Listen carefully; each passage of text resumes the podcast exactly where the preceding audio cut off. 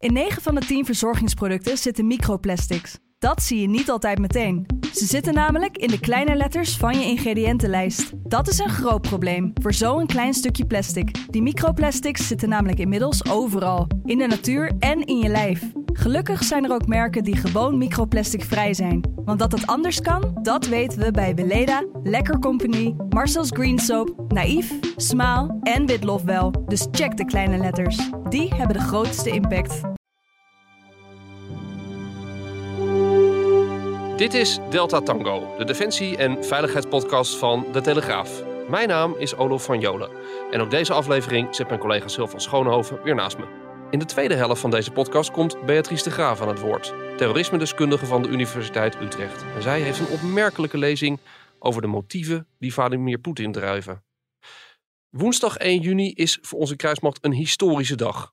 Het is kerst, Sinterklaas en een verjaardag in één. Nou ja, soortement van. Want voor het eerst in decennia maakte de minister van Defensie een omvangrijk pakket investeringen bekend.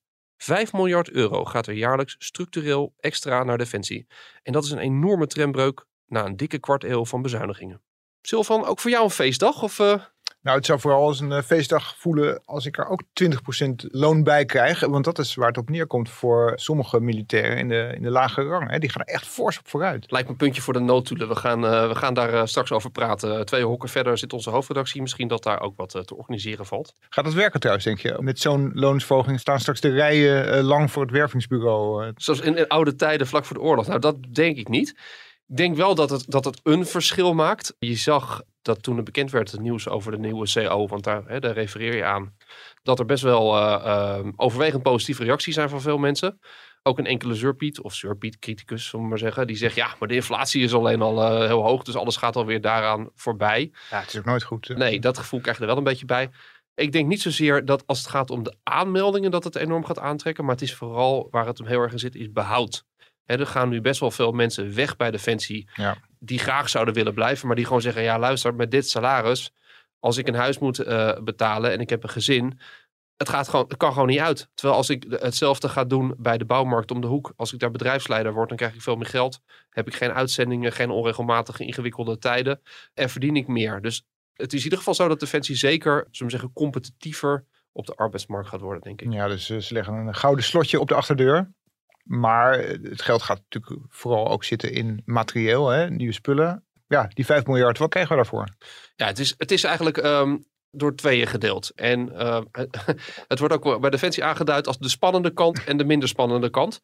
Nou, laten we dan maar met de minder spannende kant beginnen. Dat is uh, vooral het versterken van ondersteunende eenheden. Waar moet je dan aan denken? De logistiek, vrachtwagens die ervoor zorgen dat spullen op tijd op, uh, op, op de plek komen.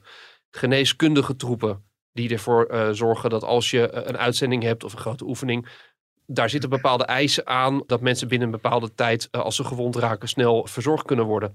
Nou, al dat soort eenheden die zijn de afgelopen jaren ongelooflijk aangetast door de bezuinigingen. Waarom?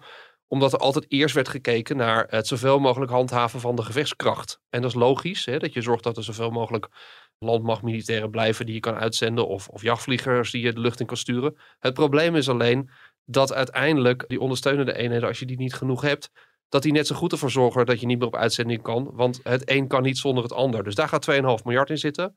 Dat zijn echt aanvullen van voorraden, zorgen dat er weer een voldoende personeel daar komt. En, ja, en dan heb je ook de welspannende kant. En dat is dus het uitbreiden van het grote wapenarsenaal. De vuurkracht dus. Mooi woord hè, vuurkracht. vuurkracht dat is wel, vuur, ja. ja. Ja, nee, dat, dan zie je, dan moet het maar een beetje, denk ik, uitsplitsen naar, naar de verschillende krijgsmachtdelen. Maar wat je vooral ziet nu is dat er geïnvesteerd wordt in maatregelen die snel extra vuurkracht opleveren. Dus er wordt niet zozeer gekozen voor dat je zegt, bouw maar zes extra vergatten. Nee, wat je hebt, ga dat zorgen dat je dat beter kan gebruiken. Een goed voorbeeld daarvan zijn kruisraketten die uh, worden aangeschaft. Die kan je op je bestaande schip zetten. En je hebt dan eigenlijk snel de mogelijkheid om gewoon meer afschrikkend vermogen te hebben. Want dat is natuurlijk uiteindelijk waar het nu vooral om te doen is. Ja, die kruisraketten hebben we het straks nog even over. Maar in het oog springt vooral natuurlijk de, de F-35's en de, de Reapers, hè, de drones in de volksmond. Onbemande vliegtuigen. Onbemande ja. vliegtuigen, moet je ze noemen tegenwoordig. Ja, dat spreekt natuurlijk tot de verbeelding. Dat is uh, denk ik heel goed nieuws voor de luchtmacht. Waar hebben we nou meer aan? Aan die Reapers of die F-35's? Ja, dat zijn eigenlijk twee hele andere toestellen die je ook voor andere doelen inzet. Maar het is ontegenzeggelijk. Ik sprak uh, uh, de afgelopen dagen wat mensen en die zeiden nou, de luchtmacht heeft het wel uh, het spel het beste gespeeld. Want je ziet bij Defensie dat op twee momenten, Defensie zegt altijd we zijn paars. Dus we gaan altijd met elkaar samenwerken. Het is één geïntegreerd geheel. Dat is waar. Maar er zijn twee wezenlijke momenten waarop dat even toch wat minder geldt. Namelijk als er geld afgaat. Nou, daar zijn ze heel erg aan gewend geraakt. Of als er geld bij komt, zoals nu. Want dan zie je toch weer de ouderwetse scheiding der geesten. De scheiding van de kruismachtdelen. Waarbij iedereen probeert zoveel mogelijk voor zijn uh, club binnen te slepen. Het zijn toch gewoon concurrenten eigenlijk? Uiteindelijk wel, ja. Het is, het is, ik maak altijd maar de vergelijking voor de ouderen onder ons. Die kennen misschien nog die cavia-bak van Fred Oster, zullen we zeggen. En welk caviaatje is als eerste bij het einde van de bak en, en eet het blaadje sla? Nou, dat is wel een beetje het principe. Wie, wie weet de onderhandelingen zo goed mogelijk voor zichzelf te voeren? Nou, ontegenzeggelijk in deze nota is dat echt een luchtmacht geweest. Want 6 F-35's erbij, vier Reapers. Nou, als je een beetje over de, over de duim rekent, dan ga je wel bijna richting uh, een miljard. En met 2,5 miljard investeren in, uh, in extra vuurkracht, dan zie je toch wel wie er het beste uitspringt. Wat dat ja, betreft. Dus de luchtmacht is uh, het opperkaviaatje geweest bij deze race. En dat is ook, ook wel logisch, hè? want waarom, als je even terugredeneert, wat heeft Nederland het meeste weggestuurd de afgelopen 30, 40 jaar? Dat waren jachtvliegtuigen, omdat dat ook een, een soort inzet is die politiek redelijk goed ligt. Het is toch je draagt bij, maar gevoelsmatig zonder dat je al te uh, vuile handen hoeft te maken. Je stuurt geen en de kans op sneuvelen is kleiner. Exact, want dat is natuurlijk voor elke politicus altijd een lastig verhaal. Ja, dit is, je draagt echt bij. Het zijn middelen waar de NAVO erg om zit te springen. Maar het uh, risico op reputatieschade, uh, intern, extern, is beperkter. Ja, die Reapers, hè, die hadden we al, uh, maar die waren niet bewapend. Hè. Die werden gebruikt voor spionage en dergelijke. Ik begrijp dat er nu toch ook sprake is van om die Reapers wel van wapens te voorzien. Dat ligt altijd een beetje gevoelig, toch? Ja, dat is een enorme discussie geweest de afgelopen jaren. In den beginnen was dat zelfs een reden om zeggen, de aanschaf van die dingen in twijfel te trekken. Zelfs het feit dat de luchtmacht ze bestelde met, zoals ze noemden, provisions for weaponry. Dat lag al gevoelig. Dus voorzieningen, dus eigenlijk de voorbereiding dat je er een wapen aan kan aanhangen. En het interessante is dat je nu ziet dat door het conflict in de Oekraïne, waar die, waar die onbemande toestellen echt een belangrijke rol spelen. Ja, die, uh, die, die een soort, soort sterrol uh, Absoluut. Is, is, er weggelegd ja. voor die Turkse drones. Ja, die Turkse drones die doen daar echt goed werk. Dus je ziet dat daardoor die hele discussie die er is geweest, waarbij vooral aan linkerzijde van het politieke spectrum er heel veel tegenstand was. Ja, die, die is bijna in een hele korte tijd verdampt. Er is nu een, een meerderheid in de Kamer die zegt, nou je moet ze kunnen bewapenen. Dus ook deze extra, er komen er vier bij. Dus dan zijn er in totaal vier toestellen en, en bijkomende systemen. En die zal je ook kunnen gaan inzetten als bewapend systeem. De gevoeligheid ligt er dan altijd in, in van ja, het is een soort doden op afstand of zo. Hè? Dat maakt het uh, gevoelsmatig uh, wat lastiger te, te ik, ik, had een hele discussie, wat vond ik heel interessant. Ik had hem helemaal niet zo gezien. Ik had een hele discussie op Twitter met mensen. Het woord killer drone wordt wel gebruikt. Hè? En dat is echt in de open zee nu bij een hoop militairen. Want die roepen van, ja, moet dat dan nou per se? Ja, uh, onder de streep is dat wel zo. En toen, toen legde uh, Hans Dame, een, een, een, generaal BD, uit. Die zei, ja, ik heb zo'n moeite met dat woord, omdat het suggereert dat het een autonoom doden is. Toen dacht ik, daar heb ik echt nooit aan gedacht. Want ik besef gewoon, er zit nog steeds iemand achter de knuppel. En er is nog steeds een mens die beslist van, uh, wordt er een raket afgeschoten, ja of nee? Dus in die zin, het is helemaal niet autonoom. Het is alleen wat jij zegt, inderdaad, op afstand het gevoel zijn altijd van, ja, die mensen die zitten ergens in een container heel ver weg en die hebben geen uh, minder medelijden met wat hun wapen op misschien wel honderden kilometers afstand aanricht of zo. Maar ja. Ja, ik snap hem. Misschien ook wel, hè, er zijn ook een film geweest volgens mij daarover die een hoop mensen, op een hoop mensen indruk gemaakt heeft. Maar wat dan vaak vergeten wordt, is dat ook de F-16-vlieger of de F-35-vlieger die een, een bom gooit. Ja, we weten daar eh, best wel wat van allebei. Die doet dat ook op kilometers en kilometers afstand. Die ziet een heel klein schermpje uh, in, zijn, uh, in zijn cockpit. En daar ziet hij op waar die op richt en wat er, uh, wat er wordt aangericht.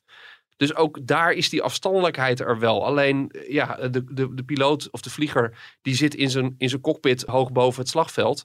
Maar die is ook, die fysieke link met het doden is, is ook heel ver eigenlijk. Ja, dus zo'n zo fundamenteel is dat verschil uh, niet bij bewapende drones versus wat we, wat we al hadden. Nee, en vergeet ook niet hè, dat ook die, die mensen, het is niet zo dat zij daar als een soort uh, gamers uh, vrolijk in een container zitten en erop losknallen. Ook daar geldt dat er gewoon protocollen zijn, geweldsregels over wat je mag doen, wanneer.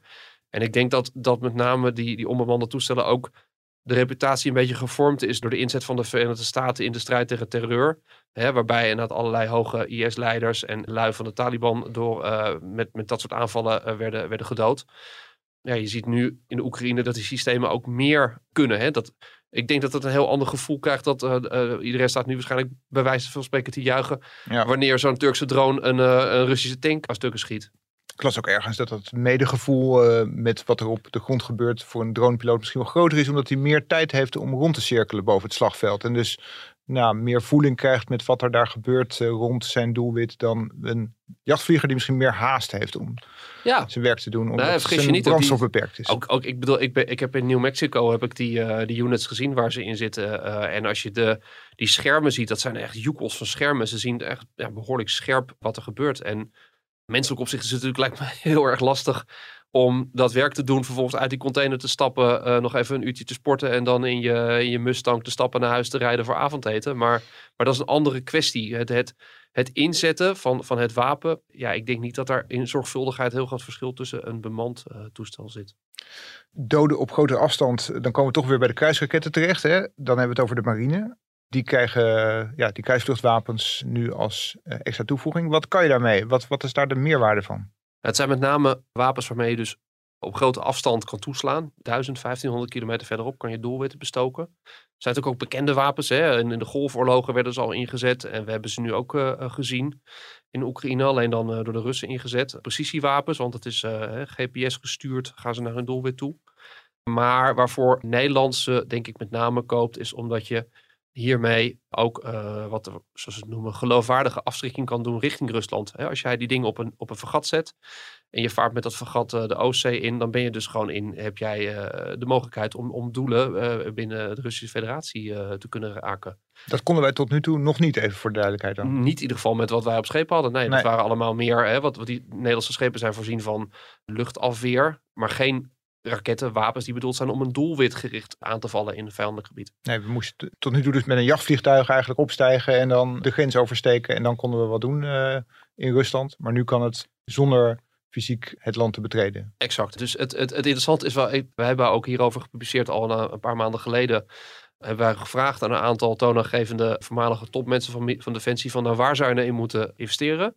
Ze zeiden ook allemaal kruisvluchtwapens. Echt heel interessant wat die mensen zeiden. Dat lijstjes bij en na één op één de defensienota toch wel. Ze hebben naar ons geluisterd, blijkbaar. Ja, nou ja, het zou kunnen. Ik denk dat eh, dat is wel iets te veel eer. Maar ehm, toen gaven ze ook aan, eh, een van hun, eh Jouke Eikelboom, voormalig directeur operaties van Defensie, die zei ja, die kruisvluchtwapens die, die wil Defensie al heel lang. Maar het interessante is dat die lang niet gekocht zijn, omdat du moment dat je ze hebt, zal er ook gevraagd aan je worden om aan bepaalde operaties deel te gaan nemen eh, die spannender zijn, in een, in een hoger risico zitten dan wat wij tot nu toe deden.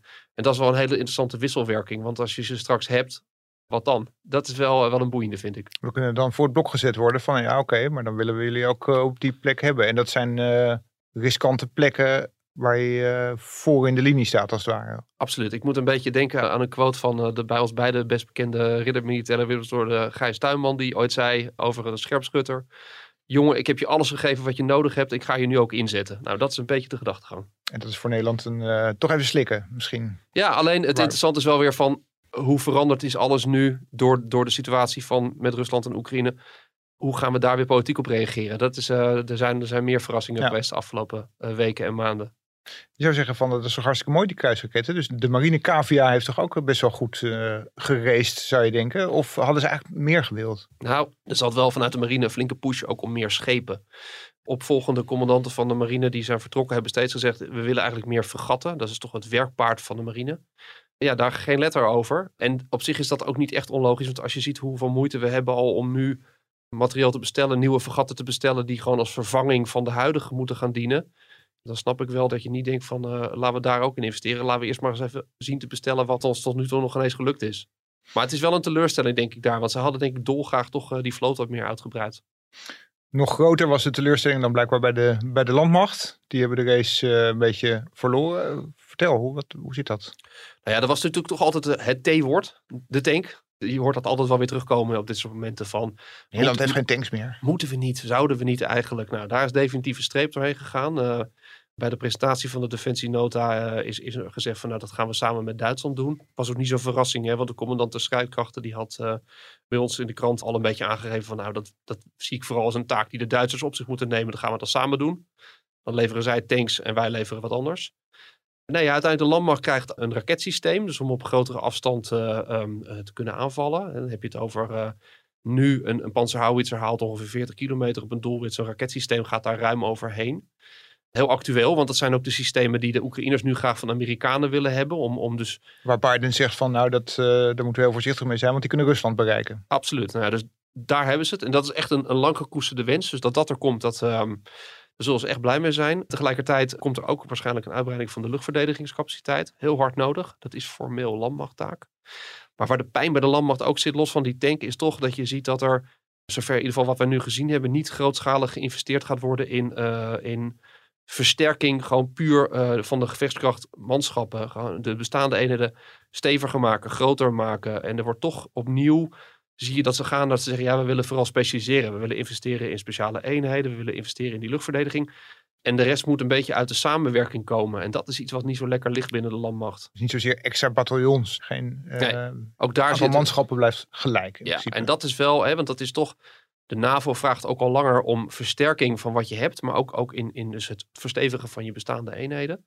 Ja, en dat, dat komt er niet echt uit. En dat, dat specialiseren, hè, we, we investeren in specialiseren, dat is wel een bekende richting waar Nederland de politiek al lang op zit. Maar er zit wel een risico in. Want als jij zegt, oké, okay, we, we gaan meer samenwerken, dan suggereer je nou, dan doen de buren het wel. Maar als de buren ongeveer hetzelfde denken, dan aan, in die end, dan komt dat nog steeds niet van de grond, die versterking. Dus Want je moet ook massa hebben. In... Ja, ja, absoluut. Als, als één ding uh, Oekraïne heeft uitgewezen, is dat je het niet alleen maar redt met uh, hele knappe koppen, meer met cyber of alleen met speciale eenheden. Je moet ook gewoon genoeg uh, boots on the ground hebben om een groot conflict aan te kunnen. Dus dat, dat ligt denk ik heel gevoelig bij de landmacht. Daar zijn ze niet happy mee. Nee, je zou zeggen van nou, er is een flinke hoeveelheid geld wordt op tafel gelegd. We zijn nu van de problemen af. Maar zo simpel is het waarschijnlijk niet. Hè? Wanneer kan je zeggen dat de Nederlandse krijgsmacht weer enigszins op peil is? Niet morgen neem ik aan. Nee, nee zelfs niet overmorgen. Nee, dit, dit, dit gaat jaren duren. Alleen al om, omdat je materiaal moet bestellen. Nou, als je, als je voor defensiespullen uh, bestelt, dan duurt dat gewoon uh, altijd jaren. Als je geluk hebt, een paar jaren, maar het kan ook wel ruim een decennium gaan duren dit is een kwestie van een lange adem en hebben we het nog ineens over personeel. Want het is nog ingewikkelder, omdat hè, als je nu bij een fabrikant een vliegtuig bestelt, dan kan je gegarandeerd te horen krijgen 2026 heb je hem. Ja, en als je personeel gaat werven, daar zitten allerlei uh, factoren in, waarbij je de zekerheid op succes of de zekerheid dat je krijgt waarvoor je betaalt, die is er veel minder. Dus dat is een hele, een hele spannende. Ik vind het grote verschil wel dat je ziet dat deze nota, maar ook de houding van het parlement de afgelopen weken, maanden, laat zien van oké, die, die noodzaak om nu echt te investeren, die is er. er is echt een omslag geweest. En dat, dat komt natuurlijk door het conflict in, uh, in de Oekraïne. En de kwade genius erachter, dat weten we natuurlijk wel, en dat mogen we ook wel zeggen, is uh, Vladimir Poetin. Vorige aflevering hadden wij hier de gast Beatrice de Graaf, terreurdeskundige van de Universiteit Utrecht. En, en ze zeggen, in de napraat van het gesprek wat we met haar hadden, hebben we het ook over Poetin gehad. En dat was een heel boeiend gesprek, Zul. Zeker. We zijn natuurlijk allemaal geïntegreerd door, uh, ja, wat drijft deze man nou? Hè? Hoe kunnen we nou inspelen op wat er in zijn hoofd uh, omgaat? Beatrice Graaf heeft daar uh, lang en diep over nagedacht. Samen met haar onderzoekers en studenten. Ja. Daar hebben we het over gehad. Ja, en, en ja, we vonden het zo mooi. We willen dat, uh, willen dat eigenlijk ook jullie als luisteraars van de Delta Tango niet, niet onthouden. Dus bij deze een soort bonus track van Beatrice. Beatrice de Graaf, welkom. En wij moeten het even hebben over Vladimir Poetin. De man, lang niet over gehad uh, hier. Lang niet over gehad. De man uh, van wie wij ons uh, sinds het begin van de invasie allemaal afvragen van wat drijft deze man nou? En dat is ook een thema dat jouw bijzondere belangstelling heeft en van jouw onderzoekers. Zeker, hè? zowel vanuit mijn, mijn leerstoel als van de geschiedenis van de internationale betrekkingen, maar ook als radicaliseringsexpert. Ja, dan is meteen de vraag, is Poetin geradicaliseerd? Nou, ik vind dat een, een, een behulpzamer frame om te duiden wat hij doet dan te zeggen hij is gek geworden. Ja. Dat vind ik trouwens wel vaker bij terroristen. Als je meteen zegt hij is gek geworden, ja, dat zegt niet zoveel. Misschien is het dan eerder dat mensen een motief hebben die wij niet snappen.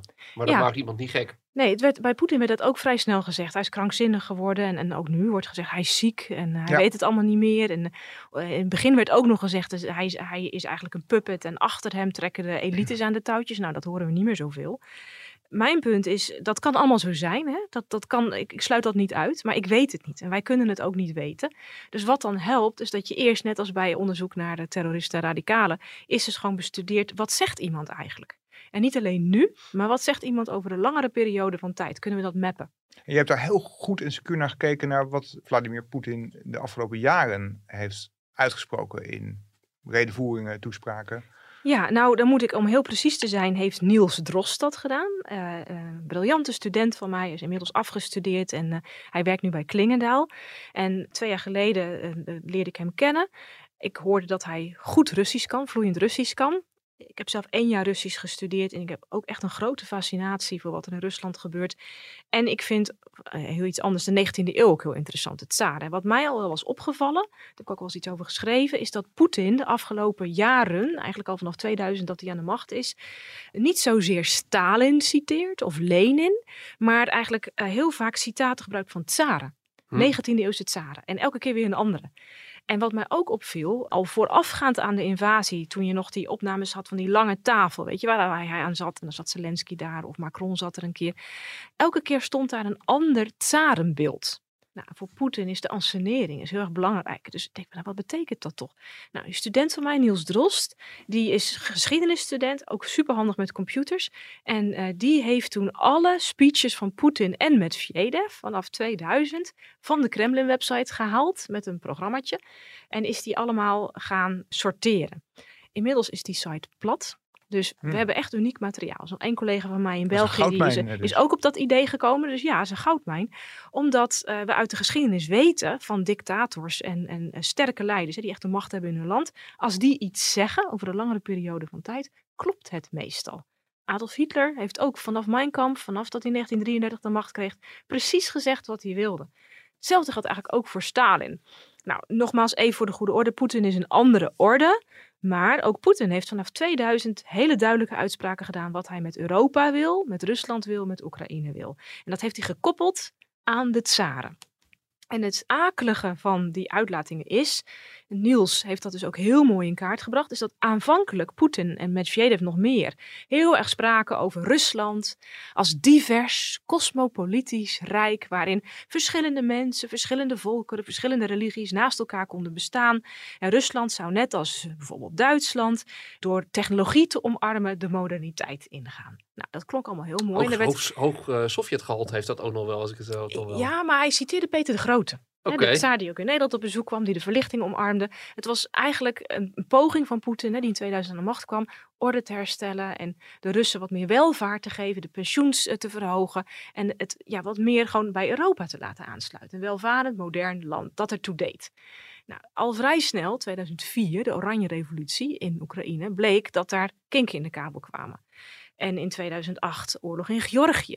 Dus dat, dat idee van Poetin, nou worden wij weer een sterk Rusland en onze satellieten, hè, dus de voormalige Sovjet-republieken, die gaan dan vanzelf alweer met ons samenwerken. Een soort goedschiks, ja. Eh, ja, een soort goedschiks. Een empire by invitation. Dat werkte niet. Die landen die gingen steeds verder van Rusland weg. Oekraïne, Georgië. Toen kwamen er in het eigen land ook nog grote demonstraties. Weet je misschien nog wel, 2011, 12. En toen realiseerde Poetin zich, dit werkt zo niet. Deze goedschikslijn, de corruptie kan ik niet zomaar oplossen. Eh, die, die, die, technologische eh, innovaties, die lopen een beetje spaak. En toen ging hij meer andere tsaren citeren. Catharina de Grote, Alexander II. En dat waren tsaren die de boel met geweld onder controle brachten. Die de Caucasus inlijfden, die de Oekraïne Russificeerden. Eh, dus het was toen nog een deel van Rusland, maar dat was zichzelf aan het emanciperen. Dat was een eigenstandig land met eigenstandige taal en cultuur. En in 2014 was het natuurlijk de klap op de vuurpijl met de Krim. Dan zie je dat, dat Poetin eigenlijk alleen nog maar ook Ivan de Verschrikkelijke weer ging citeren. Dus steeds vervelendere tsaren ging citeren. En die student van mij, Niels Drost, die heeft het allemaal heel mooi beschreven. Hoe Poetin ook, Poetin gelooft ook in de geschiedenis. De geschiedenis is voor hem niet zomaar een serie feiten. De geschiedenis is een roeping. Een Russisch Rijk, dat is geroepen tot grootsheid, tot glorie. Hij zelf, Poetin, is de leider. Mensen gingen hem ook meer voice noemen, leider. Die dat ook moet waarmaken in de traditie van de tsaren. En eh, dan pas zal de wereld aan, niet aan het Duitse, maar aan het Russische wezen genezen. En wat ook heel opvallend is, en we zijn dat nu aan het uitzoeken op die speeches, hij ging ook steeds meer christelijke taal gebruiken. Taal over de zonde, over de hel, over de hemel, over de apocalyps, het einde der tijden. En dat zat- daarvoor zat het helemaal niet. Toen was hij Beetje? meer seculier van, van taalgebruik. Het zat hem een beetje erin, maar hij ging dat steeds meer doen. Waarom denk je dat? Wa- wa- wat zou de motivatie zijn om zo meer te verwijzen naar het geloof. We weten dat het volgens mij een behoorlijk religieus man is, toch? Of niet? Nou ja, je kunt nogmaals nooit helemaal achterhalen of wat iemand al die tijd zegt, of die, hoe die dat dan gelooft. Maar je kunt wel zeggen, als iemand het consistent twintig jaar lang zo zegt, zal, gaat hij het wel zelf steeds meer zien als zijn identiteit. Het is dan heel moeilijk om, laten zeggen, te zeggen, nou, Poetin is echt een schizofreen, hij zegt dit, maar hij is gewoon stiekem heel modern. Ik denk echt dat hij dit is gaan omarmen, ook in zijn eigen wezen, in zijn eigen identiteit. Dat geloof. Poetins geloof is niet een keurig Nederlands uh, gematigd protestantisme. het is een Byzantijns geloof. Een van de eerste dingen die hij deed, is ook wel vaker gezegd, hij heeft een nieuw wapen, dus een, een, een embleem ingevoerd. Dus, in plaats van het Sovjet-symbool, de hamer en de sikkel, heeft hij uh, de dubbele adelaar ingevoerd, de, de Bicephalus eagle. En dat is een teken van het Byzantijnse Rijk, waar dus de aardse macht, de keizer, wordt gesteund door de hemelse macht. Dus Kirill, die ook er toen al was, die kreeg ook heel veel geld. Er werden ook allemaal nieuwe kerken gebouwd. Dus die Russische roeping van naar, naar meer grootsheid en glorie te streven was niet alleen iets geopolitieks, was ook ideologisch. En het had ook iets transcendents. Dan zou Rusland voor eeuwig bestaan. En toen ging Poetin ook steeds vaker zeggen: wij zijn de enige overgebleven vaandeldrager, toortsdrager van het christendom van het uh, heilige Romeinse Rijk gebleven. Van, dat, dat is dus niet het oude Romeinse Rijk. Dat is ook niet het, het Romeinse Rijk zoals je dat de doorstart hebt gehad in de landen van West-Europa. Dus het Byzantijnse Rijk, dat is eigenlijk Gods Rijk op aarde. De mensen zullen zich daaraan moeten onderwerpen.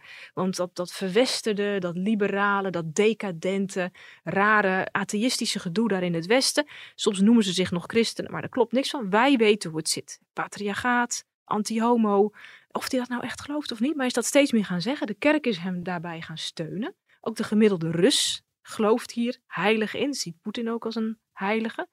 En de andere kant daarvan is dat je zegt van ja, mensen die hier niet in geloven, die gaan naar de hel. En dat heeft hij ook gezegd. Hè? Hij heeft laatst ook weer gezegd van nou, als er dan met kernbommen gegooid moet worden, dat zou jammer zijn, want dan zou Rusland ook van de wereldkaart verdwijnen. En wie wil dat nou? Maar als het dan moet gebeuren, dan doen wij dat. En in het Westen hebben de mensen geen tijd meer om zich te bekeren. Wij zijn al bekeerd en wij komen in de hemel. Dat is een hele enge combinatie natuurlijk van, van staat en kerk die zo tegen elkaar aankruipen en, en de invloed die dat uitoefent op een bevolking. Ja, en er is ook een, um, een schrijver die heeft er ook over geschreven. Adamski. En die noemt dat ook Russian Nuclear Orthodoxy. Religion, Politics and Strategy, Dmitri Adamski. En zegt Poetin, die heeft dus zo'n bondgenootschap gesloten met de orthodoxe kerken om via het nucleair militaire orthodoxe complex een geest van grootsheid in te blazen. Want Rusland is wel weliswaar een zarenrijk in verval, maar het heeft wel atoombommen. Het heeft wel kernwapens. De Satan, we hebben hem. Zo heet zo'n bom. En toen hij in 2018, dus al vier jaar geleden, toen hij ook zo'n nucleair aangedreven kruisvluchtwapen uh, onthulde, de Boerenvestnik heette dat, zei hij, het is een apocalyptisch wapen, een onoverwinnelijk wapensysteem dat overal kan toeslaan. Ja, en dat is natuurlijk een heel belangrijk woord, hè? Uh, die eindtijd, als je gelooft in een uh, eindtijd die voor de deur staat, dan hoef je niet meer met elkaar te zeggen, nou, we moeten toch uiteindelijk aan de onderhandelingstafel uitkomen, want ja, het einde der tijden is toch nabij. Ja, en dat, is, een gedachte natuurlijk. Jij vroeg me ook, Olaf, aan het begin is Poetin dan geradicaliseerd en hoe erg is dat? Nou ja, bij, bij, bij jihadisten werd ook gezegd, die zijn zodanig geradicaliseerd, die zo, geloven zodanig in een heilige strijd. Wat is er dan nog te onderhandelen, als dat je heilige waarden zijn? Nou heeft Poetin een land en hij heeft belangen. En uh, er zijn elites hè, die die ook te vriend moet houden. Dus dat is niet helemaal een correcte vergelijking. Je kunt niet Poetin zomaar met die jihadisten van het kalifaat vergelijken. En dat zie je ook. Hij heeft niet tot algehele mobilisering opgeroepen. Hij krabbelt toch een beetje terug. Dus we moeten ook niet elkaar nu een, een apocalyptische paniek aanpraten. Maar het is wel een register wat Poetin wel heel makkelijk bedient. Dat apocalyptische register. Nou, dan drukken we gewoon op de knop. En dat is, dat is gewoon extreem beangstigend. Ja, en of hij dan uiteindelijk dat doorzet of niet, dat moeten we afwachten dan. De eerste voortekenen zijn inderdaad dat hij een wat, wat gematigder toon aanslaat. Dus hij kiest dan toch niet voor die volledige radicalisering, waarbij uh, het doel de, de middelen heiligt. Nee, zeg maar de Duitse endkampstimmung, hè, dat uh, alles voor de totale kriek, dat heeft hij juist niet gedaan. Dat vond ik zelf een grote opluchting. Ik was echt heel benieuwd op 9 mei wat hij zou doen. Interessant is dan vooral inderdaad van hoe is iemand zijn gesteldheid? Is er nog sprake van dat hij echt kiest? Is hij nog steeds de stratege die kiest uit welk register hij speelt? Of, of in hoeverre wordt hij door het register uh, wat hij heeft opengetrokken geleefd, zullen we zeggen? Daar, daar, dat maakt dan natuurlijk heel nieuwsgierig. Ja, misschien weet hij dat zelf ook niet eens meer goed. Hè? Want er wordt ook wel gezegd op dit moment in het Kremlin dat iedereen super zit te balen, dat hij zich overal mee bemoeit. Echt met de kleinste tactische operaties in de Donbass schijnt hij zich mee te bemoeien. Hoe de militaire eenheden moeten opgesteld worden en zo. Dat moet eigenlijk natuurlijk een politiek leider niet doen. Dat moet hij aan zijn generaals overlaten. Dus hij bemoeit zich overal mee. Tegelijkertijd ontslaat hij dan ook weer mensen. Verdwijnen er ook in één keer weer mensen van het toneel. Eh, schijnt hij zelf ziek te zijn. Dus of hij zelf nou nog helemaal weet, of hij de registers eigenlijk, eh, of hij zelf nog de touwtjes in handen houdt. Ik geloof niet in die theorie, goed, je weet het nooit zeker, dat hij een puppet zou zijn, wat ik net al zei. Dat er achter hem, achter de schermen, dat denk ik niet. Maar ik denk wel dat hij heel goed weet dat hij in de gaten wordt gehouden. En dat op het moment dat, dat hij tekenen van zwakte gaat vertonen, of het dus hoe, hoe gaat dat nu verder? Er was toch al zo'n zo'n officier, een hoge Russisch officier op tv de afgelopen dagen, die al zei, dit, dit gaat zo niet lukken, dit wordt een mislukking. Ja, het Ja. feit alleen al dat iemand het tot tv weet te schoppen, dat maakt al, is alweer, is, is ja. alweer een signaal. Ja. Ja. Voor een eh, radicaliseringsexpert, hè, wa- wa- wat jij ook bent, is, is dit natuurlijk een buitengewoon interessante casus. Ja, waarbij enorm. je de, de ontwikkeling eigenlijk voor je ogen zich ziet afspelen. En dat is vrij uniek, denk ik. Ook nog VIP-radicalisatie is het eigenlijk. Ik bedoel, het is niet zomaar iemand. Nee, dit is, dit is, is- een van de bekendste Ja, dit spelers is het radi- wereldtoneel. radicaal met een atoombom, hè? Dat is maakt het allemaal nog wat erger. Niet iemand uit de Schilderswijk, maar eh, iemand die daadwerkelijk eh, de wereldgeschiedenis kan gaan. Tegelijkertijd is dat misschien, hoe zeg je dat, eh, cynisch genoeg, juist al de, belangrijkste relativering. Hij heeft een land, hij heeft een staat en hij heeft dus ook heel veel te verliezen. En dat weet hij zelf ook wel, dat heeft hij ook wel aangeduid. Dus het, is, het kan eigenlijk bijna niet alles of niets zijn voor hem. En eh, zo, zo lijkt hij dus ook niet nu in elkaar te zitten. Nog even over radicalisering. In mijn, mijn boek Radicale Verlossing leg ik dus uit dat radicalisering is ook hè, een soort, soort logische fuik waar je steeds verder gaat en steeds meer punten moet verdienen om jezelf te verlossen. De sequence of radicalization, sequence of redemption, om, om dan als een ware messias, een ware verlosser van je volk, jezelf te, te portretteren. En in feite is dat ook een beetje wat Poetin doet in dat stadion. Hè. Ging hij ook de Bijbel citeren. Geen grote goed is het dan je leven te laten voor het volk. Maar dat zei hij over de anderen. Die moesten dat doen, hij niet. Die sequence of redemption, de spiegel daarvan is de sequence of contamination. Dus in de theorie, sociaal-psychologische theorie, wordt dus gezegd als mensen dus zo zichzelf eigenlijk eh, exalterend in zo'n staat van verlossing toepraten, zullen ze op een gegeven moment struikelen gewoon aan het feit dat ze zullen tekortschieten. We zijn geen engelen, we leven niet in de hemel, het wordt niet perfect. En dan zie je, en dat gebeurt ook heel vaak bij terroristen en radicalen, dan komen ze zelf tot het inzicht, het klopt gewoon niet. Er breekt geen laatste strijd uit. Het kalifaat is niet de hemel op aarde. Mijn imam of mijn leider of mijn, mijn kalief zijn corrupte kerels. Het klopt gewoon allemaal niet. En dan storten ze in, ontstaat er een soort depressie, breken ze en eh, weten ze gewoon niet meer wat ze moeten doen. En heel veel radicalen gaan dus eerst dus een sequence van redemption, steeds hoger, steeds meer, steeds gro- steeds groter. En komen dan zelf tot de conclusie, dit is het, was het allemaal niet waard, dit werkt zo niet.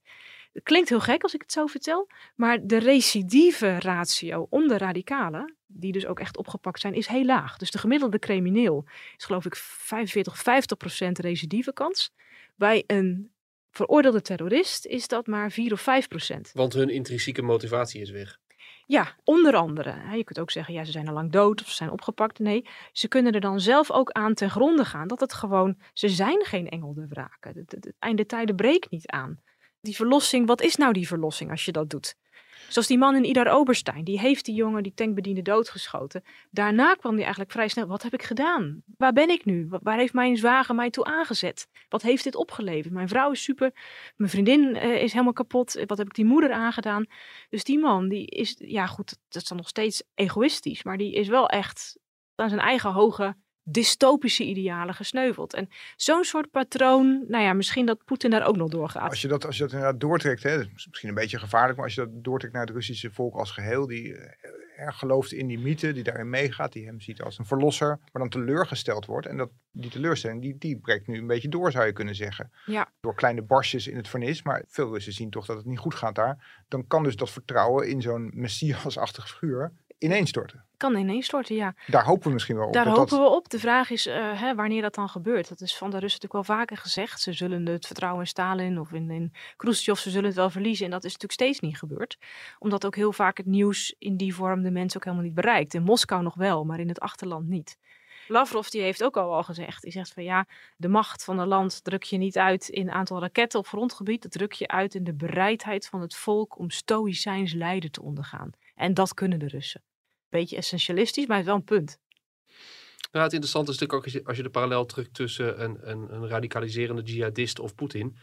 Die jihadist, je gaf het net al aan, daar is er een bepaalde ook om, impact van de omgeving. Hè? Inderdaad, een partner die zegt, ik ga bij je weg, want ik wil niet meer met jou te maken hebben. Of inderdaad, hè? de omgeving valt weg. Dus het is ook heel interessant in die zin wat de nauwere omgeving van Poetin voor een invloed op hem heeft. Zitten daar op een manier remmende factoren die op een gegeven moment toch tot hem weten door te dringen en te zeggen, luister, uh, president, uh, dit heeft gewoon geen zin meer. Hier, hier bereiken we niks mee.